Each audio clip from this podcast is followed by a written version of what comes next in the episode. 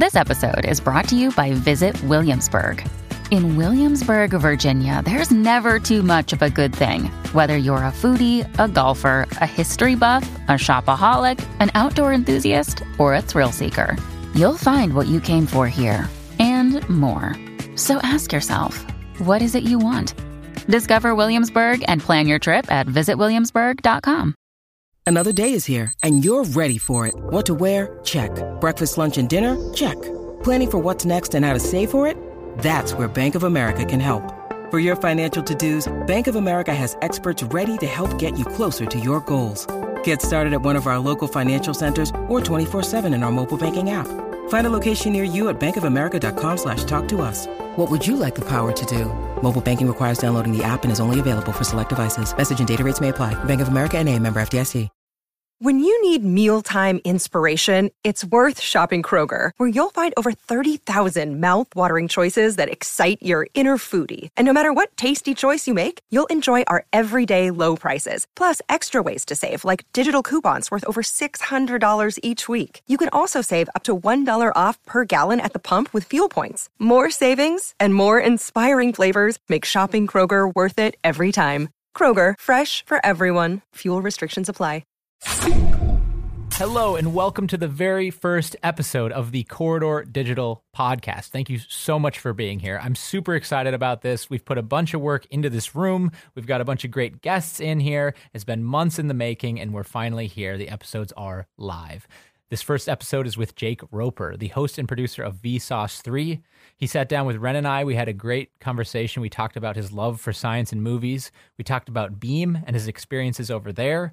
We talked about how Vsauce used to be owned by Google and then became its own company. And lastly, we talked about his stage three cancer, which he was recently cleared from last year. So, some pretty powerful stuff. He's a great guy. Sit back and enjoy the conversation. And if you haven't subscribed yet, I would definitely recommend it. Jake Roper, the host and producer of Vsauce 3, 3.5 million subscribers, a fantastic channel. There is nothing like it on YouTube. In fact, there's nothing like it at all. I think. That's very nice of you. Well, it's true. Ren, give me compliments now. You, Give me, feed me It's, it's so pretty and informative and Um, fun. It is, and there's there's it, so it's, it's it's this blend of science, it's this blend of movies, and you kind of just go through it like you're on a little adventure. yeah. And uh, so I, I want to I want to talk about could you survive the movies, but before before we get into that, I I, I want to hear a little bit about why science, why movies. Okay. Um, so I've always loved filmmaking. I've always wanted to be a director. And I think for some reason I just kind of gravitated towards science as being the genre of film that I made. Or not so much the genre, more as like the topic, and then the genre can be anything. Right. Um, one of the things that I love about film, tangent, is that it allows you to, for at least a brief amount of time, be it an hour and a half, 30 minutes, five minutes, to be in control of somebody's emotions, which I think is so interesting. yeah. You know, because like, I don't know about you. I know Ren cries a lot, but like, I don't usually cry that often. Baby boy. But like Every when I'm watching hour. a movie, like the first 10 minutes of Up, you just start crying. And like that kind of power, the fact that something that you're watching can do that to you, I think is so curious and so interesting. And I wanted to be a part of that. Yeah. So that's where my, my love for filmmaking came through, and also I think a little bit of the psychology.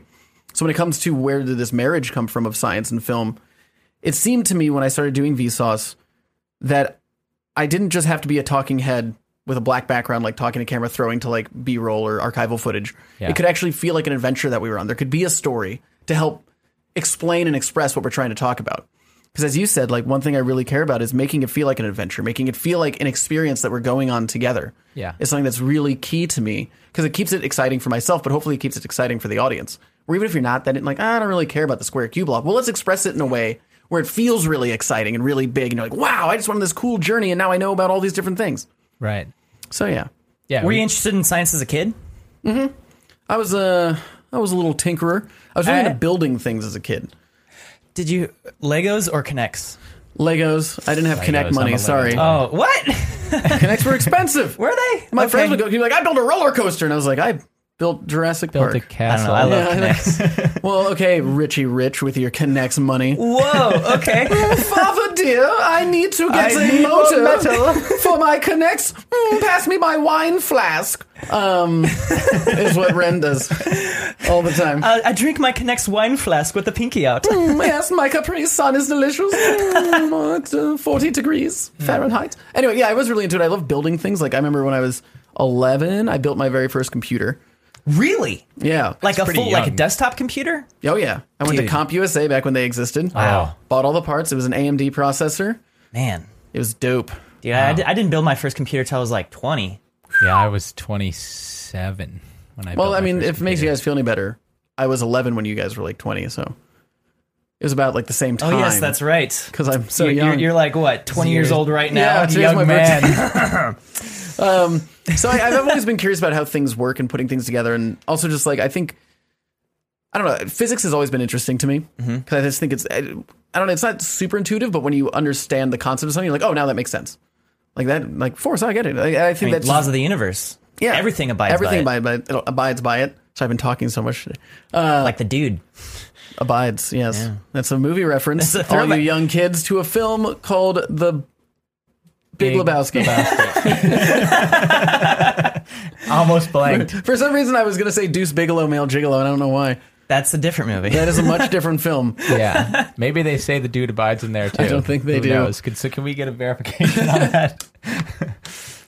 Anyway, I don't even know what we're talking about. Science as a kid. Science as a kid. Uh, and you got so you, you your current like I guess uh, channel basically revolves around merging filmmaking with science Mm-hmm. and uh, trying to make a a good, fun, interesting, like a good time, right? Some someone enter, is entertained, but they also learn something along the way. Hopefully, Yeah, you said it much more clearly than I did. Yeah. did, did I? yeah, you're great, Ren. Oh, well, thank you. You're you. a pro. so yeah, you uh you spent how many months working on this? Uh, Can you survive Mad Max? Uh, I mean, in actual pre-production until we finished it, it was about five to six months. Um, but I've been working it like I pitched it to YouTube in like May of last year, and then it took us until May of this year to actually get into pre-production. And this is a YouTube original show, which means everyone can watch it for free right now. Yeah, that was something that was very important to me. Like at the end of the day, us creators don't have a say and if it gets if it's original or premium, which is behind the paywall. But I was very uh, adamant in it being original by just bugging them every single week. And luckily, by the end, they were like, I remember we had just did our picture lock on the on the video, like it was done. We were we had already finished like color correcting it, everything, and they were like, Hey, good news! It's going to be uh, free to watch. So now you need to go back in and, and make five commercial breaks. And we're like, oh, but we lost like our editor and all that stuff. And then like a few hours later, like, oh, never mind.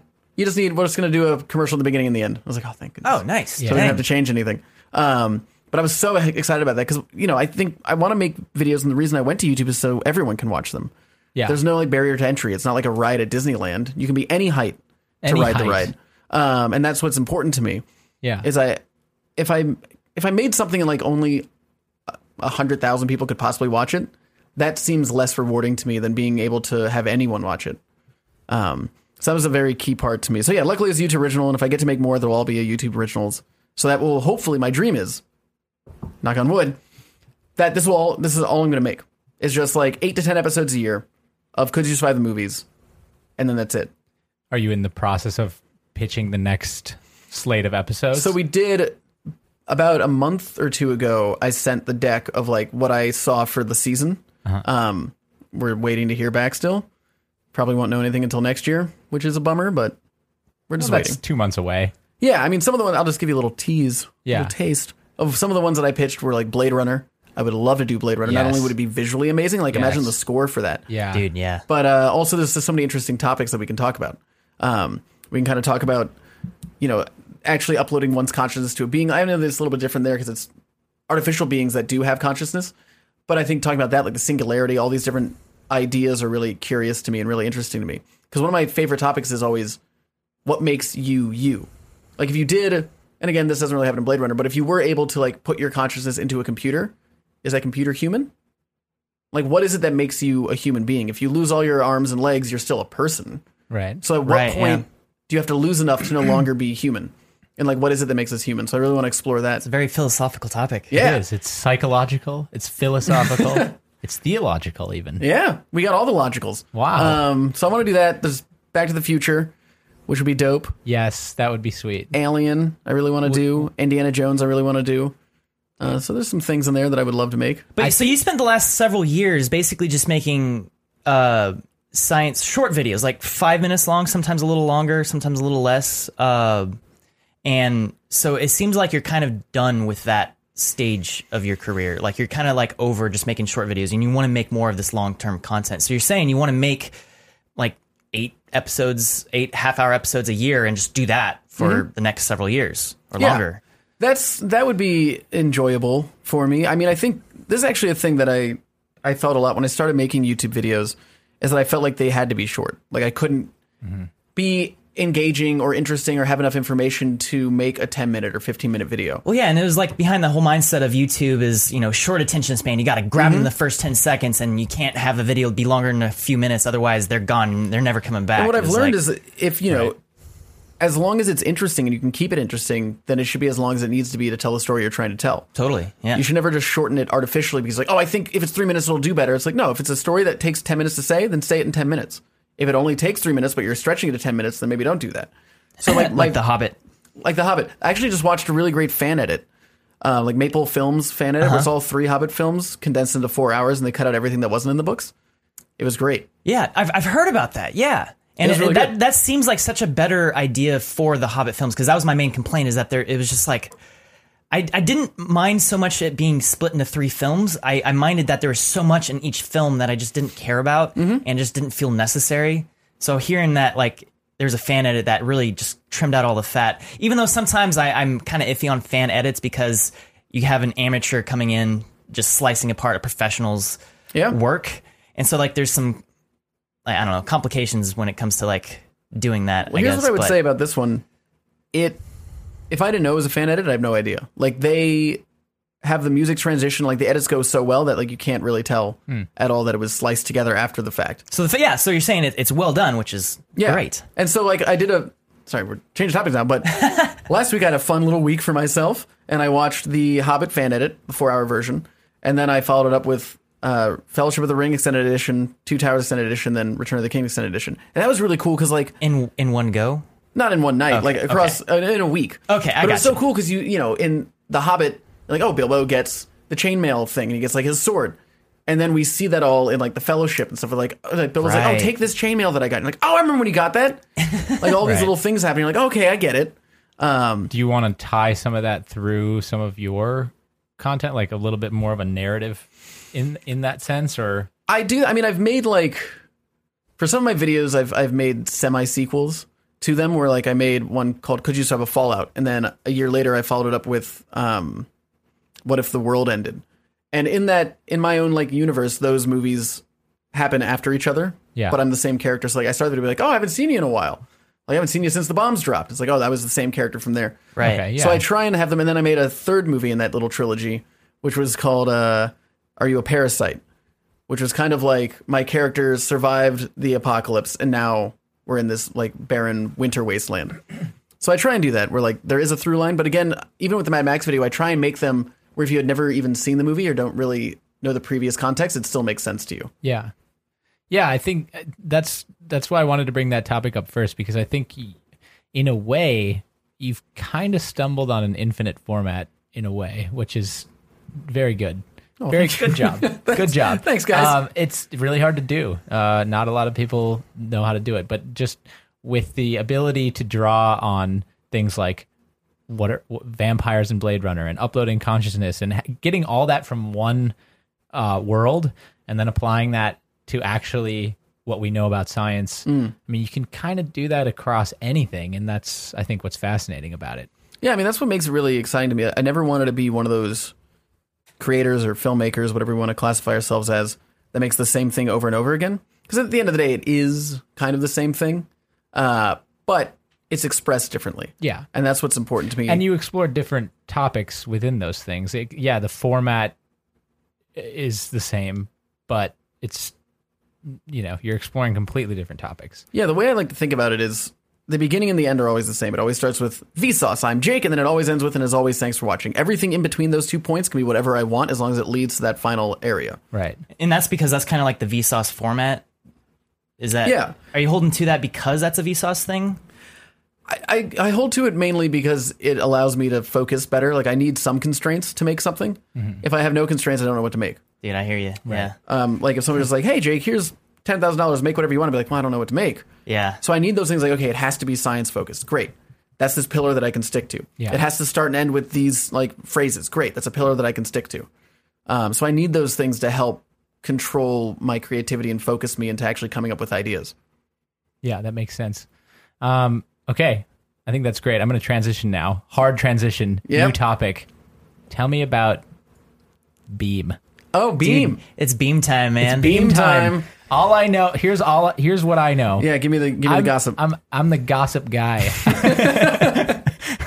I, I was on YouTube the other day and I was watching Jake Roper's channel and I was watching Casey Neistat's channel and all of a sudden you guys were like, "Hey, we're doing Beme," and then and then Beme went under.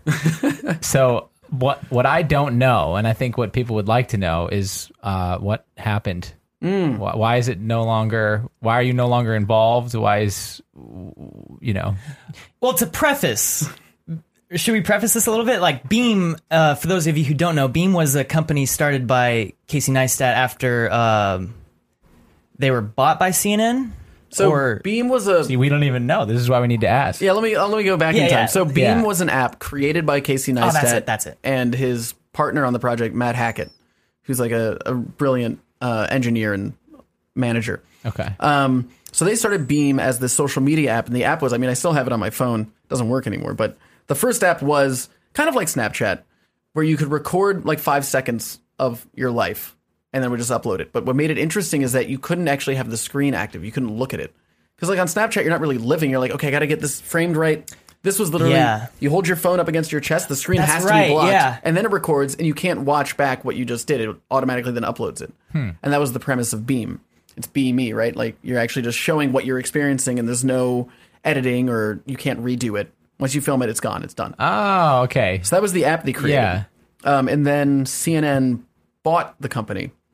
Not so much for the app; they ended up killing the app, but they bought it for like people like Casey, Matt, the tech team, because you or not YouTube. Whoa, CNN really wanted to get into YouTube and like focus on digital content and how to get a younger audience onto their platform.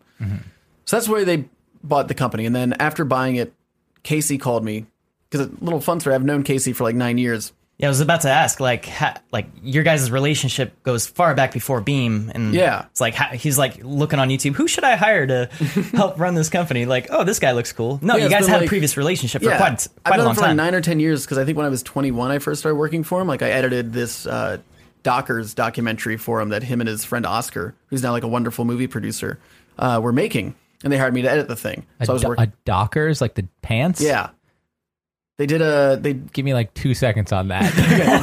they they because Casey, you know, he always would make these branded pieces that were didn't have anything to do with the brand. Like his Nike one's his most famous one, where it's just like they gave me a bunch of money and I spent it on traveling around the world with my friend Oscar. right? Yeah. um, or like his "Do What You Can't" campaign for Samsung. It's not about the phone, Right. It's about the idea of what the phone could be, and that's like how he does advertising, which I love. Right. So with Dockers, the documentary was called "An Emasculating Truth," and it was about like what it means to be a man.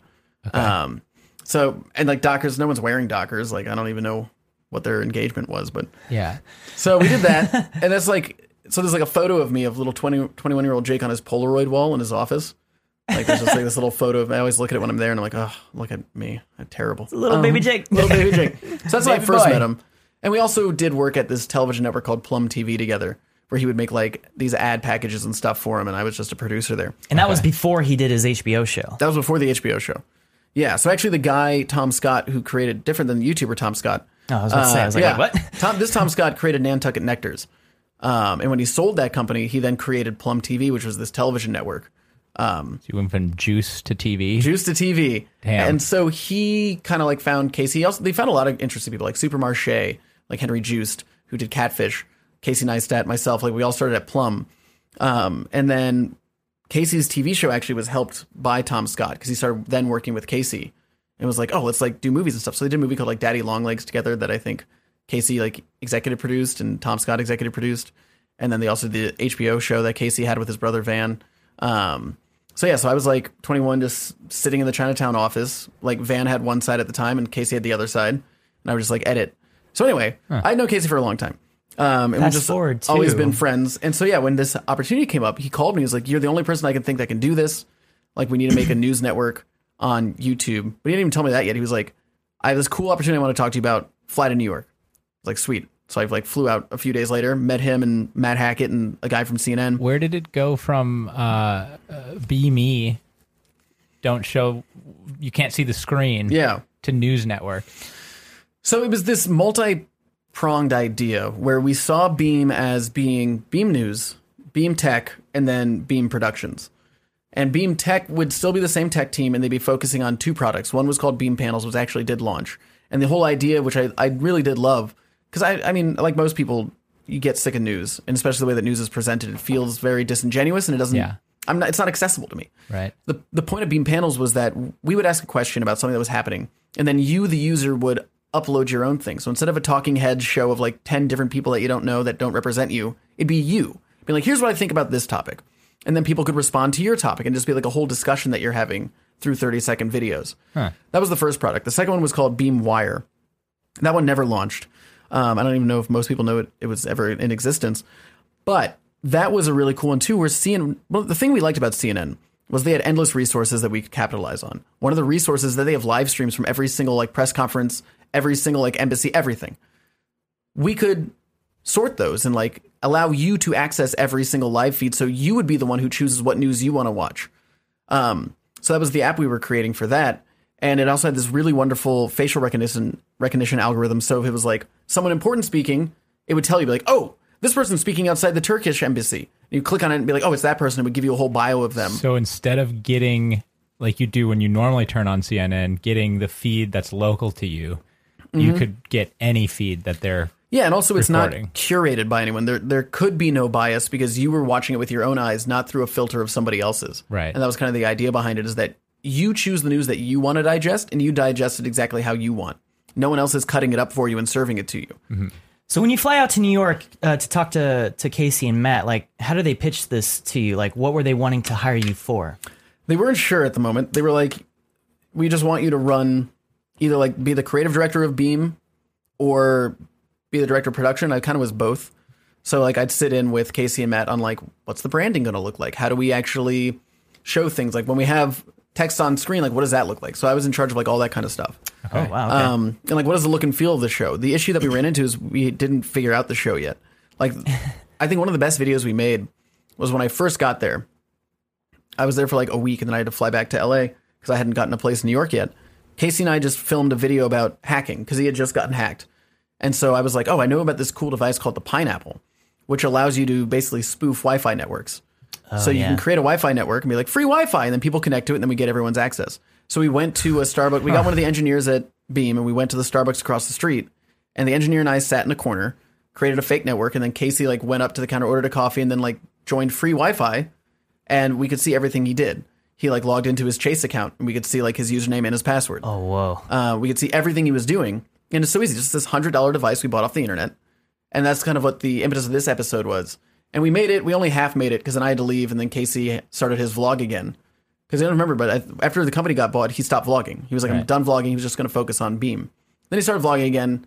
We ended up not finishing that episode, uh, and then. So the long story short, That's super interesting. There's a half-made episode out there somewhere yeah, on my about the computer. pineapple. Um, it was really cool though. Like I, because also this is back. Like he had that hack. Then there was that huge uh, data breach.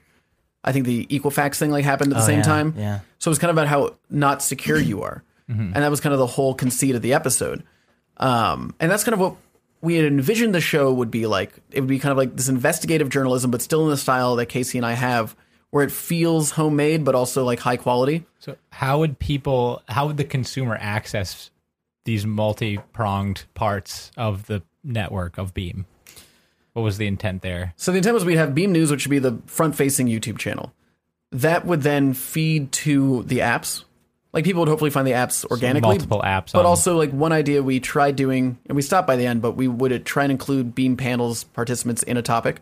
So we know we know that we're making a video about like electric vehicles. Let's ask a question on panels about electric vehicles, and then we'd include those voices in the episode. Um, so that was trying to drive traffic from both things. Then we had Beme Productions, which was meant to be the thing that actually generated revenue. Uh, and that was like, okay, we have a great connection with Samsung. Let's make all of their commercials. We just have like Casey and Jake. Let's make documentaries. And that was the the main thing that I was sold on. Because the news thing, I was like, okay, this could be interesting, and I want to challenge myself, see if I can do it. But the whole point was Casey and I do news for three to six months, and then that thing runs itself. We don't have to touch it anymore. And then we focus on Beme Productions, where my whole goal, I remember like sitting with them and talking to them. What I really wanted to make, I was like, let's be the first YouTube channel to get nominated for an Academy Award. I was like, I want to make a, a mini documentary that gets nominated for like best mini doc at the Academy Awards. How do we do that? Mm-hmm. And that was like one of my big pushes, and like everyone was super excited about it. We never got there, but that's kind of what Casey and I had focused on. We were working on like a YouTube original show that'd be a documentary series about YouTubers, um, but done in the style of like you know Fog of War, Thin Blue Line, where someone talking directly to camera, and then we do these beautiful recreations that are cinematic to express what they're talking about. Right. Um, but we didn't get to that point. Now, anyone who's familiar with Casey Neistat or or Beme knows that it eventually did get shut down. Uh, what led to the eventual shutdown of the company? Like, I know there are lots of different factors involved. Um, can you talk about that? Give us the summary. Yeah, Yeah. there was a few things that led to it. Um, because at the end of the day, you know, even though we did have, which I'm very grateful for, CNN did give us complete control over doing anything we wanted to. At the end of the day, they were our bosses, and they had a different vision for it than what we did. You know, originally we were given a very long runway of three years to figure out what we wanted to do. And it takes time. Like I think creating something new, like you have people like Philip DeFranco who make incredible news content on YouTube. Yeah. And we wanted to create something different and new and exciting that wasn't like Phil, that wasn't like Vice. And that takes time. Yeah. Um, and we finally, I think, found our footing about a month or two before they shut us down. But the reason that led to it, there was a few factors. One was that they were planning on this merger between Time Warner and AT and T. The merger got killed, and the Department of Justice killed it. They weren't able to do it, so they had factored all of their budgets and all their things for that. Since they didn't have that happen, they then had to lay off a lot of people and like adjust their budgets. So that then lowered our budget to such a degree that it didn't really make sense to keep it separate from CNN anymore. So they're like, we're going to roll it up into CNN. Casey at this point kind of wanted to do stuff, other things, and he like he didn't like having to work with a bunch of people. Like he's a very independent person, which I think, He's a lone wolf. which most creators are. I mean, the reason that we do Yeah. our stuff is because like I can edit it, I can shoot it myself, I can Yeah. write it myself. Right. It makes it personal. Um, and I think, and I understood his frustration with working with a bunch of people it can be frustrating because again, we were trying to figure out what the show was going to be, and in that period, we didn't know how to run a news business, so we leaned on CNN. CNN was like, you have to hire like these eight people that do these eight jobs. Like, okay, but then we had them and we didn't know what to do with them. It's like, well, we're still trying to figure out what the show is, but now we have all these people that need to do stuff. So I think there was just a lot of pressure there. Um, but the main issue was just the merger didn't happen. Then when that didn't happen, like when I went down, Casey was like, I'll just do my vlog and work on other projects. Matt Hackett was like, I'll just do other stuff too. I don't care.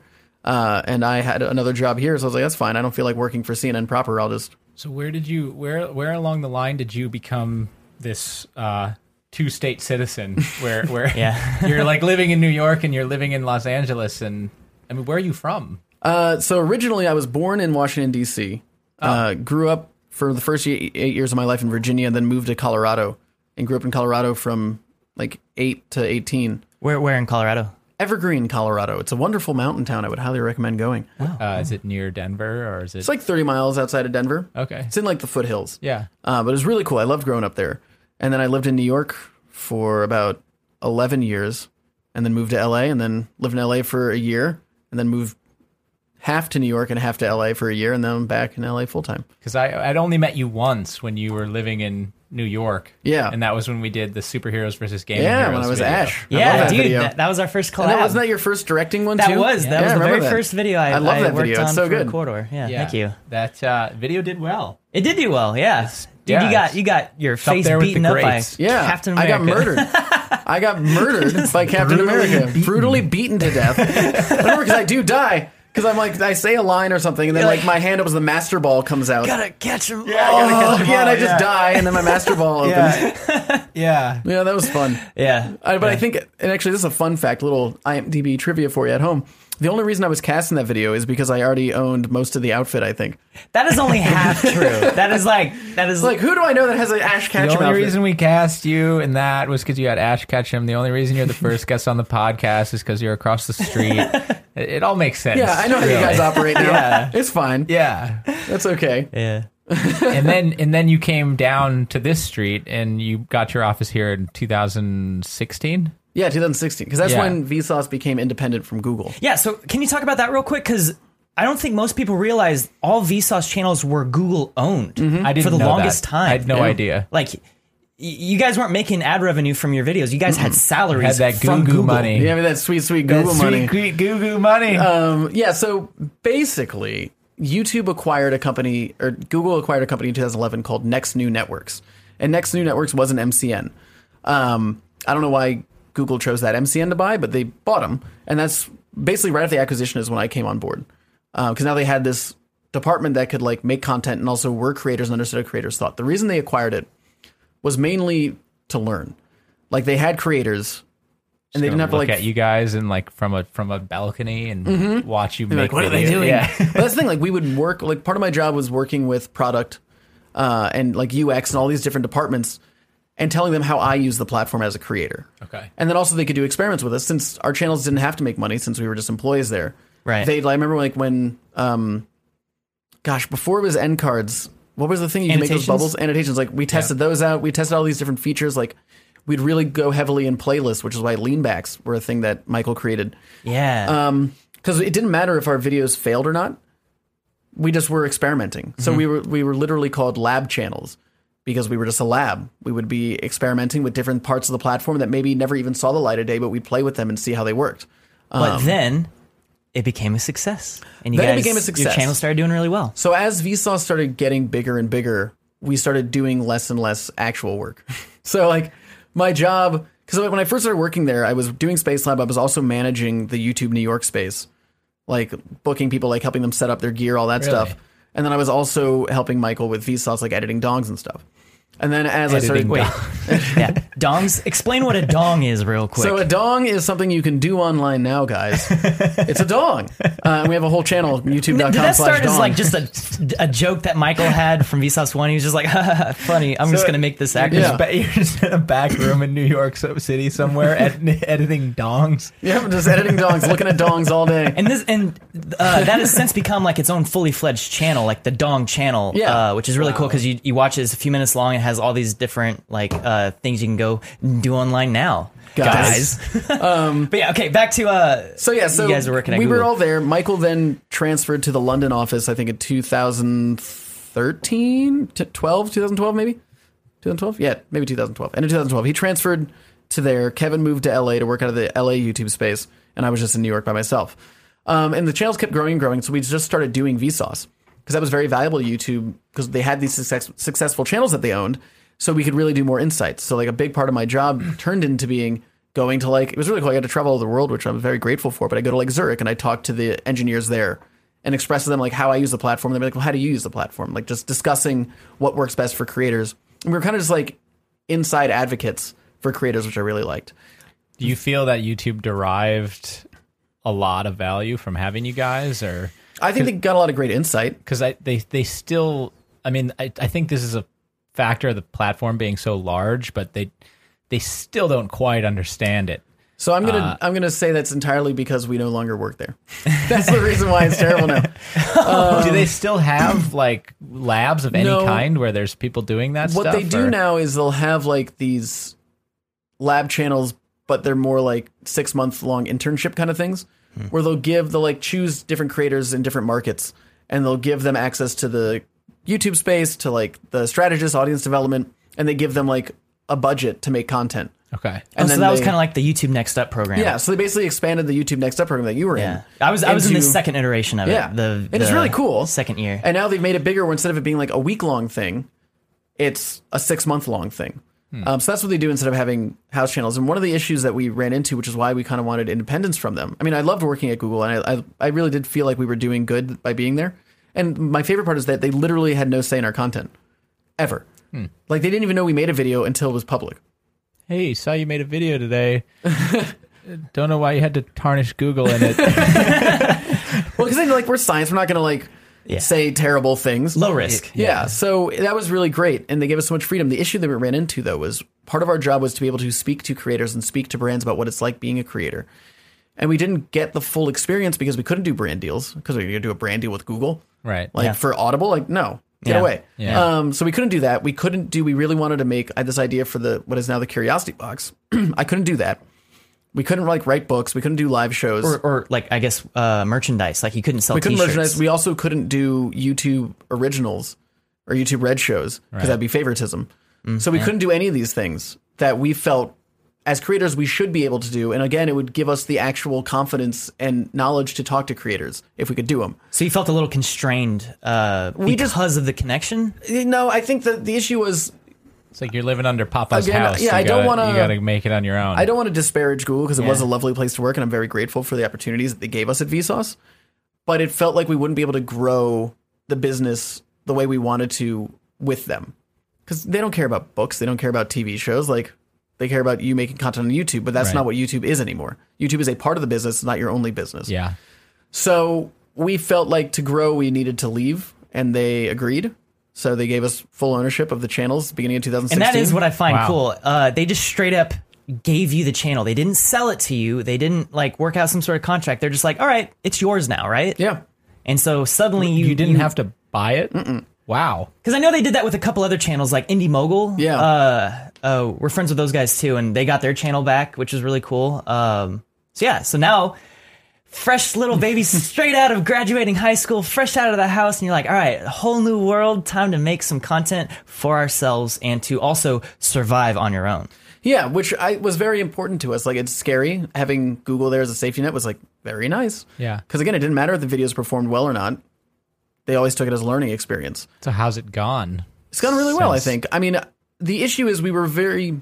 It's one of the reasons why we were able to make content so infrequently, and we could really focus on quality rather than quantity.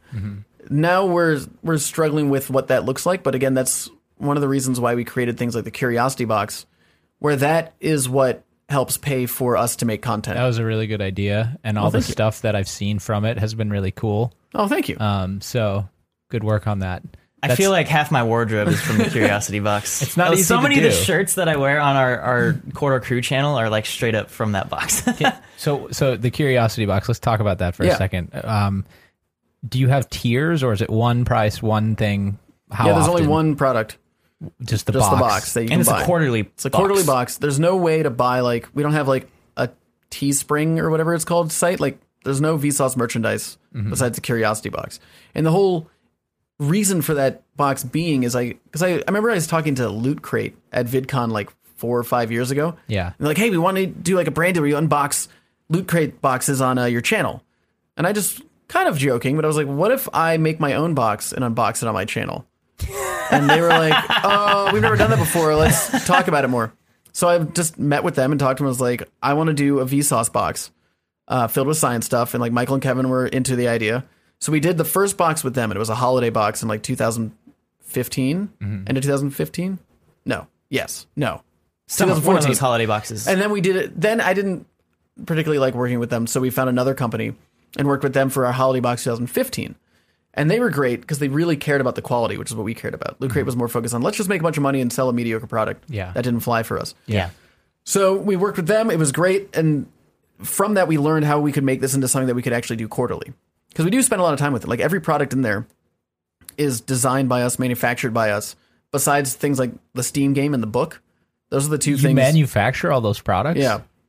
Holy shit. So we find, unfortunately, it's Sorry, not, it's not all American made, but we we manufacture them in Asia, um, and then we package them all That's here. a lot of work. Yeah. So we a like we actually just finalized the design for. Uh, luckily, this isn't a spoiler because this box will be shipping by the time this video comes out. But we have this really beautiful Mandelbrot poster that uh, Michael designed. So it's I, it's really cool. Mandelbrot, you know, like the Mandelbrot set. No. Um, so it's this. I mean, maybe I do, but it's like a fractal. Uh, well, I don't want to. I don't want to spoil. You have to see the poster. Okay. I, I, I can show you on my phone after. It looks amazing, but like that's one of the products in the box that Michael designed, and it looks incredible.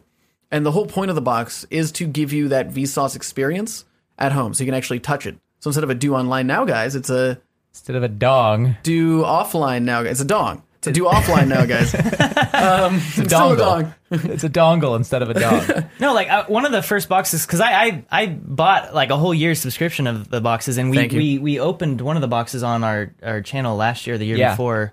Um, and it was like it was like the so what- we unboxed your box on our channel. well, it wasn't it wasn't quite an unboxing, uh, but it was more so just me being like, hey, check out these cool things I have.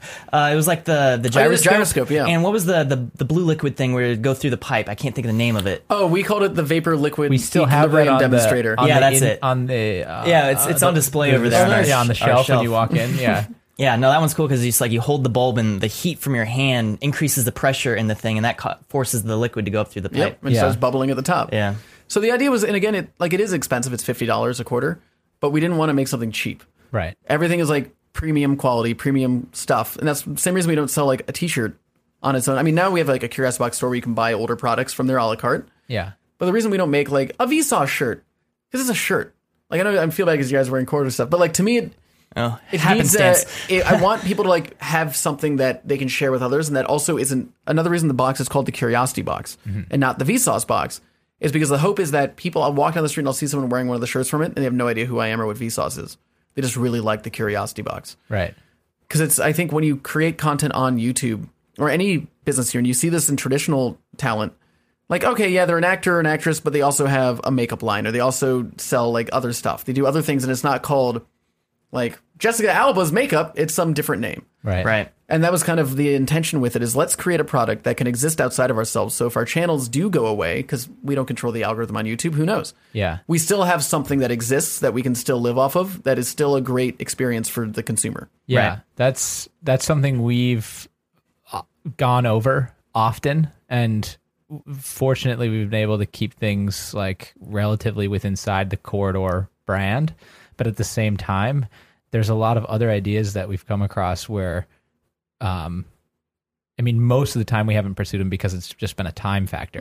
But I think that is really smart in the sense of what you're saying, where you're you're creating something that can live on its own um, and and like YouTube shut down the other day. Yeah. it's a, it's a very real thing. Like it, it could just go away. Now it's a huge company backed by a huge company, backed by a huge company. but um, you know, that said, like uh, yeah, it's it's it's good to be diversified in in any creative. Well, that's exactly it. You have to diversify your business. Like you, the old adage, don't put all your eggs in one basket. Yeah. Is especially true when you don't control the basket. Yeah. Like we don't control YouTube. We have no idea how the algorithm works or like what the next apocalypse, apocalypse is going to be and who it's going to affect. So to me, it's really important that because we never want to get in a place, at least on Vsauce, where we have to make content to make money. Yeah. We make content because we love making videos, and I want to keep that going. Yeah. So things like the box can exist to do that. And the same reason we don't, and I feel bad because I know you guys are Patreon. Same reason we don't do Patreon or things like that Yeah. is I don't ever want to ask some for mon- someone for money unless I can give them something in return. Right. So for me, it's I want to give you the best science box you're ever going to get. It's fifty bucks. I know it's a lot, but it's the best experience you're ever going to get. Instead of being like, "Hey, give me like a dollar, experience. and I'll give you nothing." Um, I think that works. And also, the main reason I don't do Patreon, and this, I don't know. Sorry, I, don't, I You feel just bad. rip it up, dude. Come on, tear keep- it up keep like judging a us. dog. Well, no, at because a I, I, I, Christmas am a, box. I am a Patreon supporter of you guys. Like I subscribe, I think the three dollar a month tier or something. Cool, thank um, you. I get the HD downloads, the 4K downloads. nice. But I don't want to do it because I also don't want to feel beholden to anyone. Because sometimes, like, mm-hmm. I'll be working a video, it doesn't work out, so I don't make a video that month. And I don't mm-hmm. want people to feel like they're paying me and I'm not delivering, like I'm just taking their money. Right, yeah. I never want to feel like I have that kind of commitment to a person. Sure. That's like a stranger on the internet, and I don't want that responsibility. yeah. Um, so that's my main. That's our main reason at Vsauce for not doing that kind of stuff. And instead, we know we can deliver a product every quarter So to two, you. Two questions. Has the box been um, fundamental in allowing you to have cr- that creative freedom financially? Yes. Uh, second question: um, Do you think you because this this goes back into your "Could You Survive the Movies" show? YouTube Originals and YouTube Premium, two separate products. Not everyone knows that. Right. Now, what you were saying earlier about products existing on their own, do you feel that when YouTube did YouTube Premium or YouTube TV or YouTube Originals, they should have branded those differently to separate them in the mind of the consumer? Yeah, 100%. I mean, they did a very big disservice. When it was originally came out, it was YouTube Red. there was just so many products within that that it's hard to to spotlight all of them. It's like, oh, I Yeah. pay for YouTube Red, which at the time was like nine ninety nine a month. I get Google Play Music for free. I get ad free YouTube. I can offline videos. I can do background uh, audio on videos, and also I get access to these YouTube Red shows. Right. It's like, okay, but what if I don't want all those things? or like, what is YouTube Red? Like YouTube Premium? Oh, is that just a higher tier of YouTube? Like, what does that a- allow me to access? Can I upload larger videos like Vimeo Plus or something like that? It was, it's very complicated. and They've done a very terrible job of explaining what each product actually is and how it works. And then the most important thing I think about that is what you were telling me the other day, um, which is a they didn't explain the product, but also the premium, the money that comes from YouTube Premium does the most to support the channels you actually watch. Right. Yeah. And so it's not just this blanket of ad revenue that's being like washed across the algorithm and hope you get some. yeah. The YouTube premium money actually goes to the channels that you're watching. And that's actually a thing that was very frustrating to me. And I remember talking to YouTube about this during the apocalypse. I was like, why aren't you guys promoting more that YouTube Red at the time, or we'll just call it Premium? YouTube Premium actually, that money goes to creators. Because that's the thing, like, the thing that always sucks about now YouTube, but traditional media is that advertisers have the say. If advertisers aren't going to pay to advertise on your show, then you don't have a show anymore. Right. And if advertisers aren't going to do the same thing, like don't want to be on your content on YouTube, then you don't have content anymore because you need that money to survive. But what YouTube Premium allowed users to do is take that power out of the hands of advertisers and put it back into the hands of users, which is the same thing. That's why HBO exists and Netflix Yeah. exists. Yeah. Exactly. Like it's Yeah. by the fact that you pay for it. Right. And now you get to watch what you want because you're the one paying for it. And that's what YouTube Premium does. I watch Corridor Digital, great. They get some of my $10 a month subscription goes to them. Right. So now I'm actually paying for these channels by watching them. And that to me made so much sense and was such a missed opportunity for YouTube to really but again, they didn't want to promote it because they make the majority of their money from, From ads. advertisers. Yeah. They don't want to piss off their mm-hmm. advertisers. They want these both products to exist together where I think premium They should have just separated is the it. best product. Yeah. Like it's such a great ad for YouTube is the best experience in the world. The fact that I know that I'm supporting my creators that I like is great. Offlining videos is wonderful, and the premium yeah, shows I've, are a bonus. I've had YouTube Red since almost since it began, and it's like my favorite thing because, well, first off, like the thing that affects me most directly are the ads. I don't really like seeing ads. Who does, right? Mm-hmm. But you know, I don't want to use ad block and not support my uh, my favorite creators at the same time. Um, so like most of my YouTube viewing is on my TV. And so I don't like sitting through ads, and there's no way to install ad block, even if I wanted to, on my TV. But YouTube Red was the easiest way to get rid of those ads. Yeah. And it's just, I've not been able to go back. well, wouldn't it be great if just a fraction of the people who use YouTube out of like the billions of monthly users that they have, Right? if like hundred million people signed up for YouTube Red or YouTube Premium at like what it's now twelve dollars a month, Which would be 10% of their total user. like then they wouldn't have to base. rely on advertisers anymore. Yeah. Like it wouldn't have to be ad supported. Right. And I, I that's the dream in my life is like when YouTube is just supported by instead of like dividing everything up because now they have like YouTube members or whatever where you can like support for five dollars a month an individual creator. Mm-hmm. Have you seen that? They do I it on think so, live yeah. on YouTube Live now too. Yeah, you have like super chat. Yeah. So you can pay money, but there's YouTube members, which is basically Twitch's version. It's Twitch subscribe, but on YouTube where I can pay four ninety nine a month directly Right. to this channel. So they Okay, have yeah. that. But then there's also Patreon. Then there's also YouTube Premium. I always thought that YouTube really messed up by not buying Patreon, uh, to be honest, and just turning that system into the YouTube membership thing that they have now. Because it's just so divided. And Yeah. I think that's a fear that we're going to run into is where people are supporting channels via Patreon or these memberships, and they're not going to have enough money now to like support other channels. Right. That's Like they should bundle them. yeah. That's actually that's a, a- that's a point we're we're getting to now is uh there are more and more pay subscription models. Disney's working on a huge Mm-hmm. one that's going to come out next year, the year after. That's going to take all their stuff off every platform. Um, Yeah, and I already have so many subscriptions. Yeah, there's My dog has a subscription. BarkBox. you have a Barkbox. Barkbox? I have a bark. yeah, I well, get it's, it's turning back into traditional cable now. It's, it's yeah, it's becoming just as expensive. yeah, Um, and uh, that's I don't know what's going to happen at that point. Um, but people will reach a a point where they just. You, I mean, everyone does this. I I already reached this point. I I, I started cutting subscriptions. Yeah. So I was like, ah, these Well, these are it's kind of expensive, and I'm not really using them. yeah. it actually reminds me. I'm I was probably on not a- going to on a side having Barkbox. note. This is not an endorsement for BarkBox. No, it's not. I'm, I'm ending my subscription for the record. is uh what was it? Subscriptions. Oh, the saturation point that I feel is going to happen on Yeah. YouTube.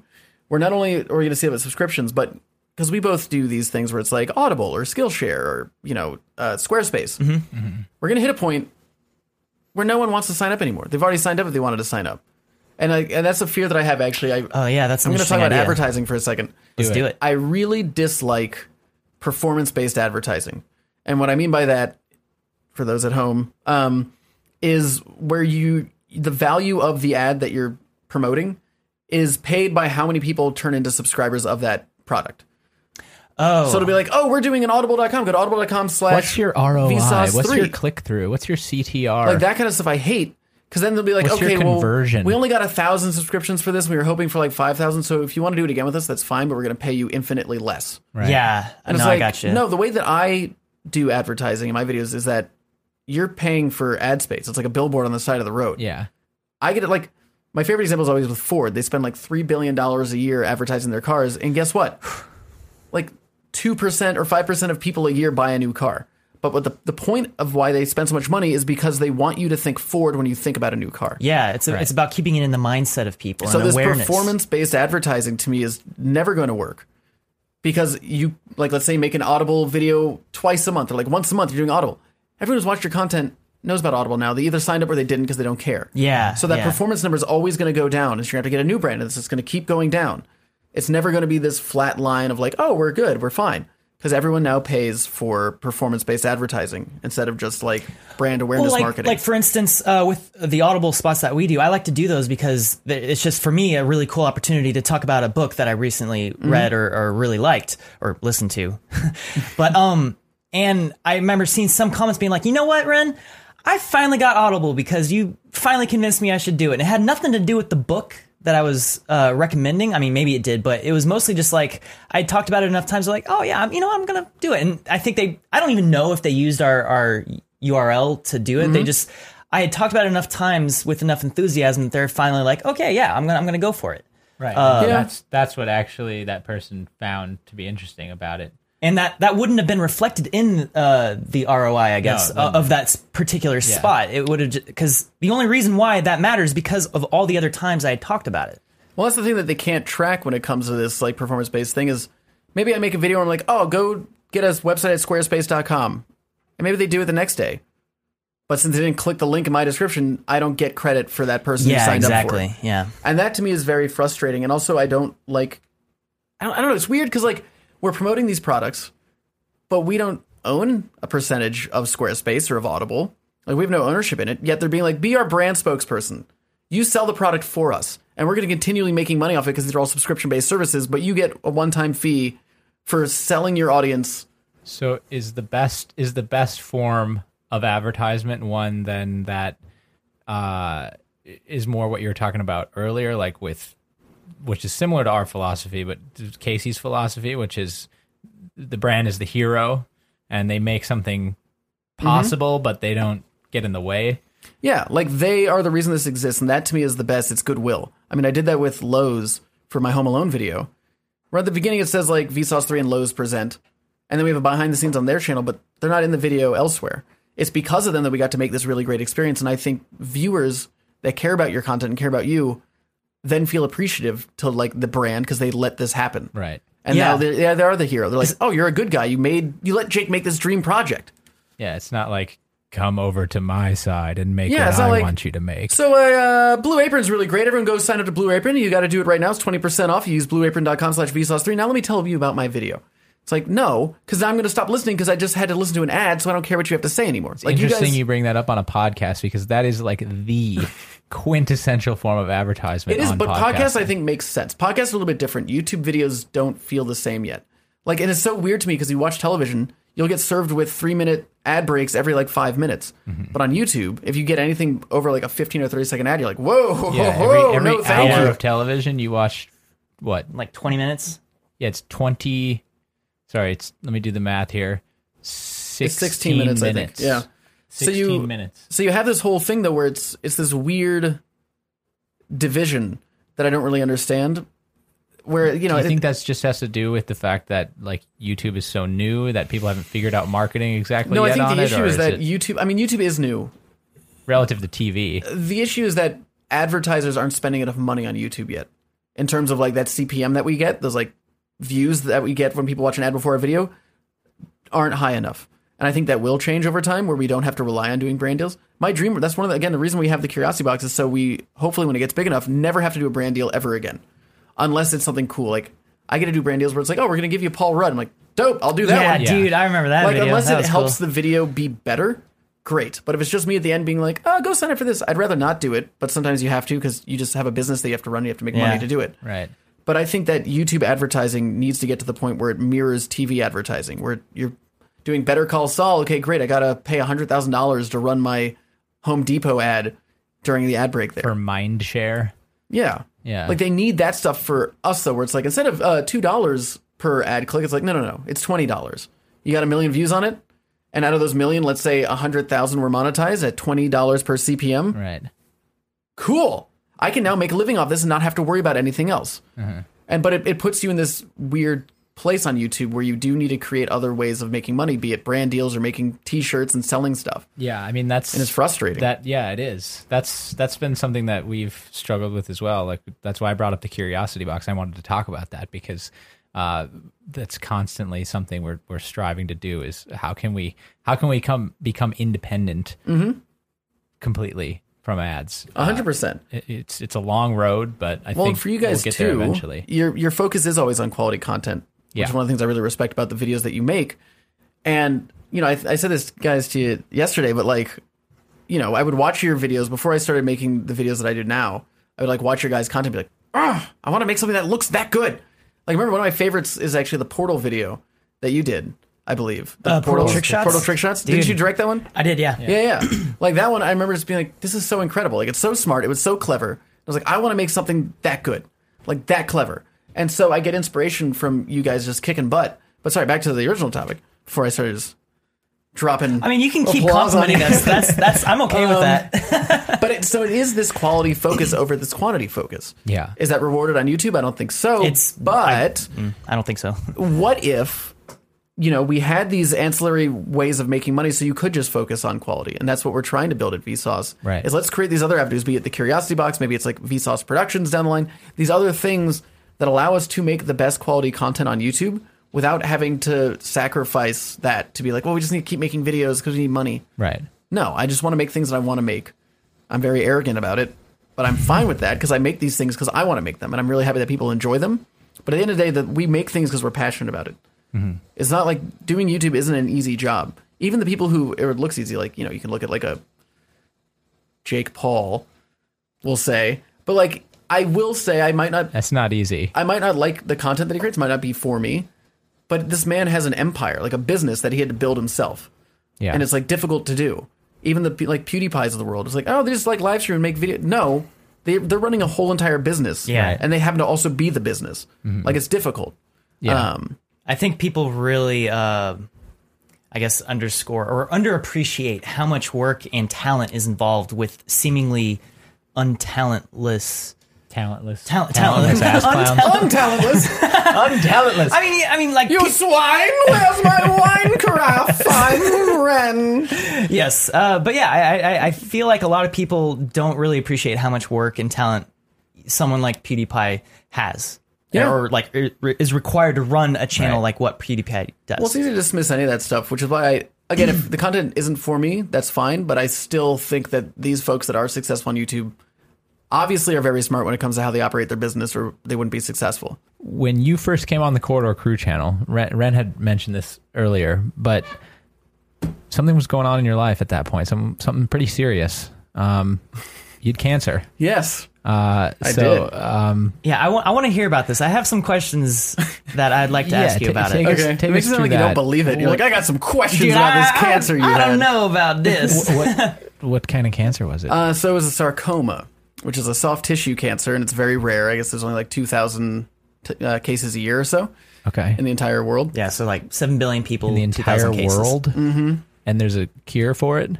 No, there's no cure for cancer. Or, Um, sorry, well, yeah, No, There's like treatment. Cure. There's treatments. Yeah. There's no cure. Uh, so basically, it, it was very inopportune timing. I mean, it never is opportune, I guess. Like, Yeah. boy, I wish I get cancer today. Uh, anyway, So I had just moved to LA. Like I moved here October 2015, and then in November of 2015, I got diagnosed with it because I had this lump on my shin, and you- I assumed it was just a bump, like ah, I hit something. Yeah. And it kept getting bigger. So I finally went to a doctor. The first doctor said, "Ah, it's probably just like a cyst or something benign. It's not a big deal." I was like, "Okay." I went to another doctor. Said the same thing, but he was like, "You know what? We'll just remove it and we'll test it and see what it is." I was like, "Oh, cool, let's do that." So I had a minor operation. They cut it open, and I even like Instagrammed a photo of the tumor. 'cause I- I thought yeah, it I was- remember that. Yeah. Oh, whatever. Then a week later, I get a call and it's like, "Hey, uh, so we got the results back, and you have cancer. It's sarcoma." Blah blah blah. So I was like, "Oh, dang, okay." So I went to um, Cedars-Sinai here in Los Angeles because they had a, a dude who was well versed in uh, sarcomas, and they kind of went through it with me. And, and basically, they gave me two options. There was the optimal idea in their minds that would make it so I wouldn't get it again, which was to cut off my leg. And I was like, mm, "What's the what's the second shit. option? What's behind door number two? Okay. Door number two was that because the issue was was on my shin. So when you do have uh, cancer, like, and they need to cut it out, if they can cut it out, they need a uh, wide area Yeah. to be able to remove it because just one cell is all it takes for it to propagate again and spread. Yeah. So they couldn't get very deep because it was right on my shin bones. That's why they're like, well, let's just cut off your leg and we'll know that we got it. So I was like, well, let's just not do that one yet. So they, I went in for an operation in December and I was in the hospital for a week. And they basically just cut open my leg. I have photos of it. It's gross. They like took out this wide area of my leg and the hole was so big that they had to fill it with something. So they went in and they cut open the side of my leg and took the bottom part of my calf muscle and flipped that over and put that on the top to fill the hole. And then they took a skin graft from my hip and put that on top of it there. Wow. Um, and it was very difficult. I was in the hospital for a week, which isn't too long, but I couldn't A week nonstop. Like you're in yeah, I was in a, the I was in a bed for a week. I couldn't move. Yeah. Couldn't do anything. Like they had a nurse had to come in to like wash me and all those things. Like I had to pee in a bucket basically. Right. That I would then put on my table, and a nurse would come in and like empty it and bring it back to me. Our nurse is great. They are great. Um, but it was very it was very difficult. And then after that, I was able to go home after a week. Like I think the day before Christmas, I, get, I went home, um, and I just I still couldn't move. So that was very difficult because like my bedroom was on the bottom floor, but everything was on the top floor. So I had to like get on my butt and scoot down the stairs. Wow. And yeah, and I had to do physical therapy for a month, and then I started after my leg was healed enough. I had to go back to the hospital every week to check out my leg because I also had a tube coming out of it, so blood would come out, so I wouldn't get blood clots in my leg. Yeah. Um, and I did that, and then end of January, I started doing radiation therapy for three months. So every day, Monday through Friday, I'd go to the cancer center and do radiation treatment. Uh, can you describe exactly what that is, though? So it's like I remember you getting like tattooed dots. Yeah. So they would, it has to be at a very certain location on your leg or wherever the treatment needs to be Yeah. delivered. So I remember going in, they were like, Do you mind if we give you tattoos? I was like, I don't care. I got tattoos." so they had to do these, instead of drawing tracking dots every time on my leg, they just tattooed the tracking dots on to where they had to align the radiation machine. Right. So they tattooed these That's still there on my shin. Did that, and then, yeah, I would sit in and be about 15 to 30 minutes. And it was funny because, like, you know, when you get an x ray, they always leave the room. This thing, like, it's this giant machine that I'm, like, laying in and everyone leaves the room and it's like dimly lit and they always have like Enya playing and they're just doing like radiation treatment to me every single day. And it was it was difficult because it like it zaps you, it takes out your energy, but also, you know, it the funny thing about radiation therapy is that eventually generally it will give you cancer. So like if I get cancer again, it's not going to be because my sarcoma's back. It's going to be because I got cancer because of the radiation machine. Um, but what it does is it it basically just kills everything. So your skin like starts peeling and blistering. Like I had these giant gross blisters on my leg like all three months, and they were like super painful. But you just have to do it because you don't want to die. Yeah, right. So, so like this this radiation machine was it like this big articulating arm? Yeah. with like cameras on it to identify where the yeah. dots So are like to be able moves, to it orient goes itself. whoop, whoop. Yep. And it would. How big was like the actual radiation stream from it? Was like it was it like a pinprick size and it would just kind of like Yeah. move around, or is it just blasting the entire area without moving? No, it's it's relatively pointed, so like it knows where it's going and it moves around the leg. okay. Um, It shoots radiation at you. Can you Yeah. see it? no. Okay. But the thing that's that was always so strange to me is that like it's this thing that I can I can't feel it while it's happening. Afterwards, once it's done, like then you start feeling the effects of the radiation. Which is what makes radiation poisoning and stuff so scary to me. Is like it's a thing that you can't see that you don't know that's there, and then when you do, it's too late. Yeah, that's. Um, I just learned today that uh, people that get leukemia often it's because of radiation. Didn't know that. Oh well, if you uh, paid more attention in Could You Saw the movies Mad Max, we talk about that. That's wait, that's where I learned it. Yeah. That's where I learned it. oh yeah, we did it. Yes, accidental learning. Yay! Yay! that is where I learned I take it. back my snark then. All right. you're forgiven, Jake. All right, thank you. But yeah, so that was a very interesting time of my life because I. Sorry, you go. I mean, yeah. So I'm I'm I'm just kind of curious about the experience of having cancer because most people just know that having cancer sucks. Yeah. Like just kind of generally like, all right, it sucks and I might die. Those are like Mm-hmm. the two main things people know. So you're saying it it zaps your energy. Now, like how how does that work? So it's like you- you're like, oh, I'm having a good day. I had coffee. I went in, had radiation, and then now I'm just tired. Yeah. Is that is, it how? Immediate is that? Is that just kind of like an ongoing thing throughout the course of the months you're doing radiation? Yeah. Or is it like only for the first few hours after the treatment? And no, then it, it would wears off? happen most of the day, and I think a lot of it too is if you've ever experienced like depression, where you just you have no motivation to do anything, like you want to, but like you just can't get your mind to agree to it. Like your body's just it feels like your body's separate than your mind. Like Yeah. I would be like I want to do these things, but I just physically can't because I have no energy, I have no excitement, I have like no motivation to do anything. So I would do because my appointments were at one fifteen every day. So I would do all of my meetings and stuff in the morning because after radiation, I just couldn't do anything. I'd like go home, lay on the couch, and just like sit there and do nothing. Right. Um, I ordered a lot of delivery, racked up a lot of Postmates bills. man. Um, so yeah, that was really difficult because it was frustrating to me because I I don't like being stationary. I like to always do things. I like to always be working. That's why I like did two jobs at once in New York and LA. Like I just always want to do things. Yeah. So that was very frustrating to me because I was basically like imprisoned in my own body and I couldn't do anything. And then every day with the death thing, like for the entire year, like all of 2016, up until the end of it, when they finally told me that like I was cancer free or had been in remission, should I say? Um, I like every day I was just like, well, I could die today. It's like how I felt every single day, and it was this constant thing that I had. But then it gets to the point where you're like, ah, I'm fine with it now. Like I could die. Um, so it was a weird headspace to be in. But I am happy that I got cancer. To be honest, like I, it sounds weird, but, I think I imagine because it gave you a new perspective on life, right? yeah, I've become a lot more open minded towards things. Like I used to be very much like, oh, I don't like that, so I'm not going to experience it. Now I'm like, oh, I want to experience this to see if I like it because I don't know. I think I remember you saying, wasn't you having cancer and then going into remission, like basically recovering from that?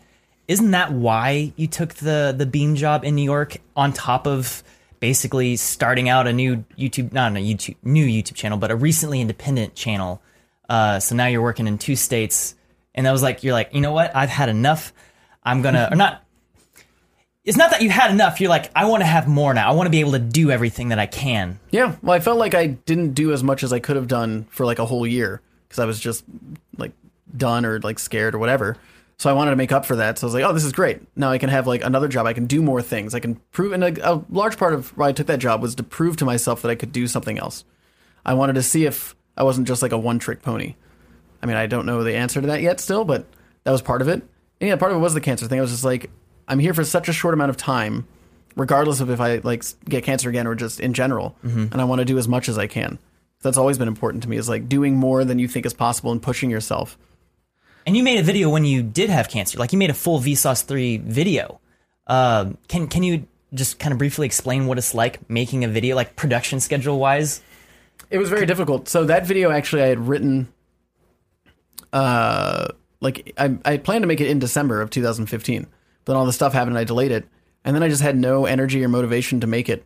Mm-hmm. And I felt bad cuz I was like I'm going to be like in a chair and then as time went on like I think it was about 5 or 6 months since my last video, I felt very self-conscious like oh I've been making people wait for so long like what if it's not good? I'm I can't move so I have to be stationary the entire time like is it going to be really dumb Are people going to be upset? And eventually I just like forced myself to do it. But we had to do it. We could only film before I went to radiation therapy. So we like the longest video it ever took me to make. Like even the Mad Max video took me three and a half days to film. This one took me like a week to film. And we I just have to look exactly the same every single day. And we would just Eric would come over, who does all our VFX and cinematography on Vsauce, and we would just film like in the mornings for a whole week. And then I would like sit in my little chair and like edit it and then just do everything that way.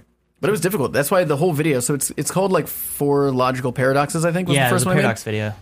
And in the the entire video, I'm sitting down, like I'm in my Eames chair. Like I never move out of the Eames chair because I just couldn't walk anywhere. Now, didn't you acknowledge in the video that you had cancer? Yeah. and that's why you're, you weren't going to be moving much. Because also I want to acknowledge the fact that like this is why I thought it was a pretty good excuse for why I'd been gone for like six months. I feel like having Yeah. cancer is a good enough excuse for practically anything. Um, so that was interesting. two questions on that. Um, number one, uh, when did they tell you? Okay, it's in remission or you're cancer free. Like, wh- at what point did that happen? After? That was in December of 2016. So I remember that very well because I had never really like cried or anything about my lot in life. I was like, well, this is just what I have to deal with, and I'll deal with it. Yeah.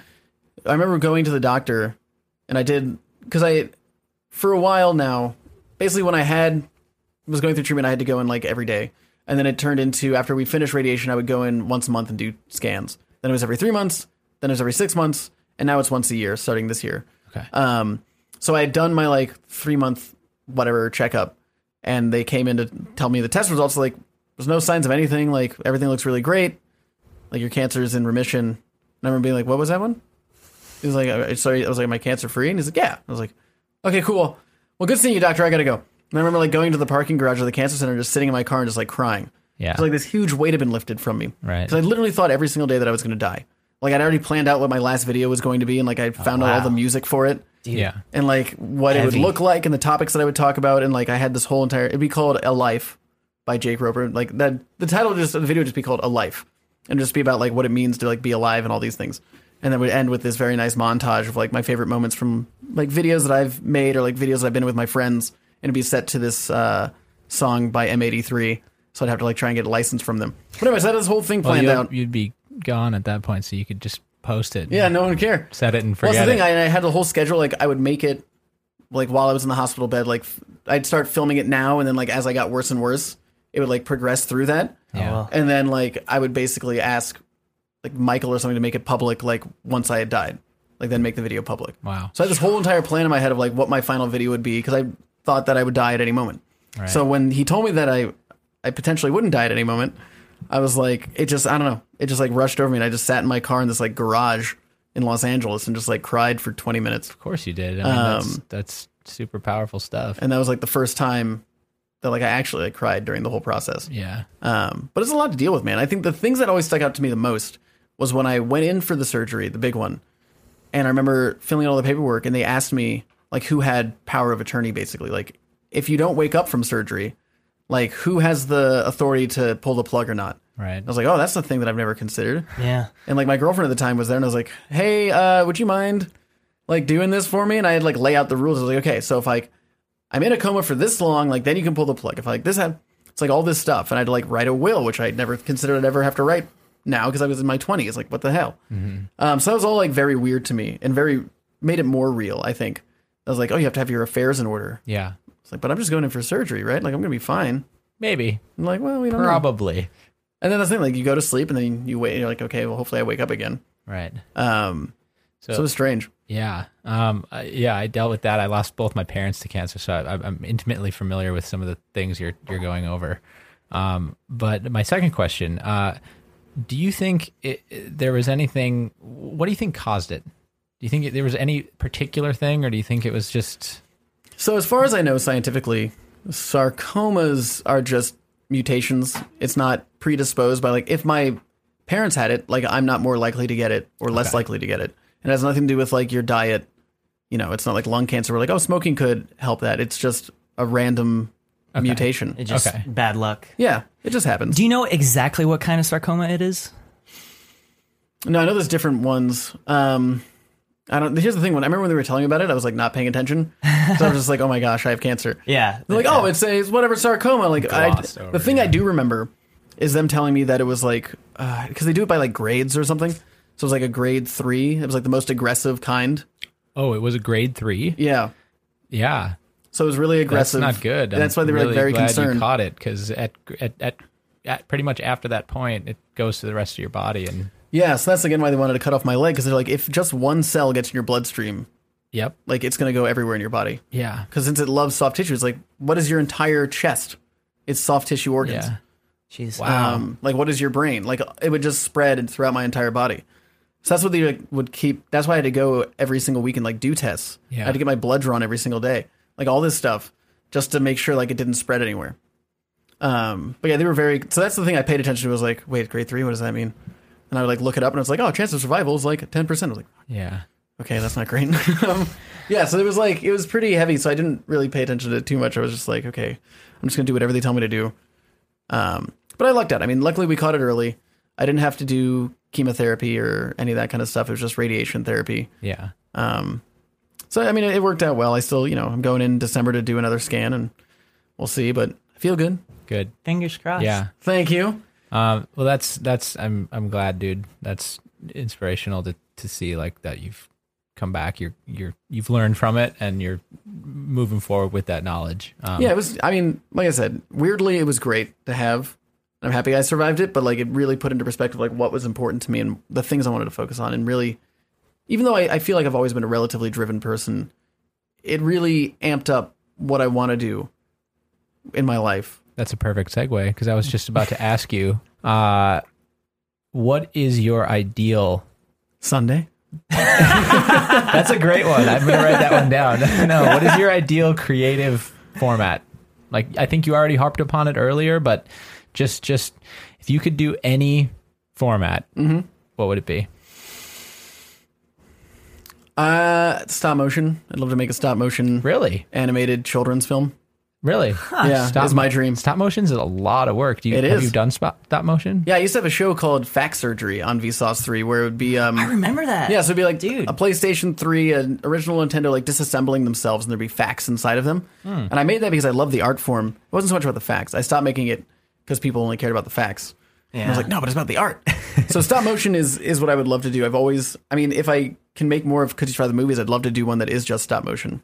Like I have a Miyazaki Thirty themed episode. minutes of I, stop don't, motion. I mean, we'd have to get a higher budget, but Okay, it you might be need short. teams of stop Yeah. motion. Oh yeah. Okay. But I would love to. I would love to make a stop motion film because I think you, know, you Cool. watch what uh Laika, Laika, Laika, Laika, L A I K A, Laika, named after the Russian space dog. Anyway, Okay. Uh, so they make Coraline. They made Kubo Oh, the Two. Strings. Yeah. Okay. Yeah. Like they, I would if you're watching this, someone who works there, I would love to go like just tour their studios in Oregon.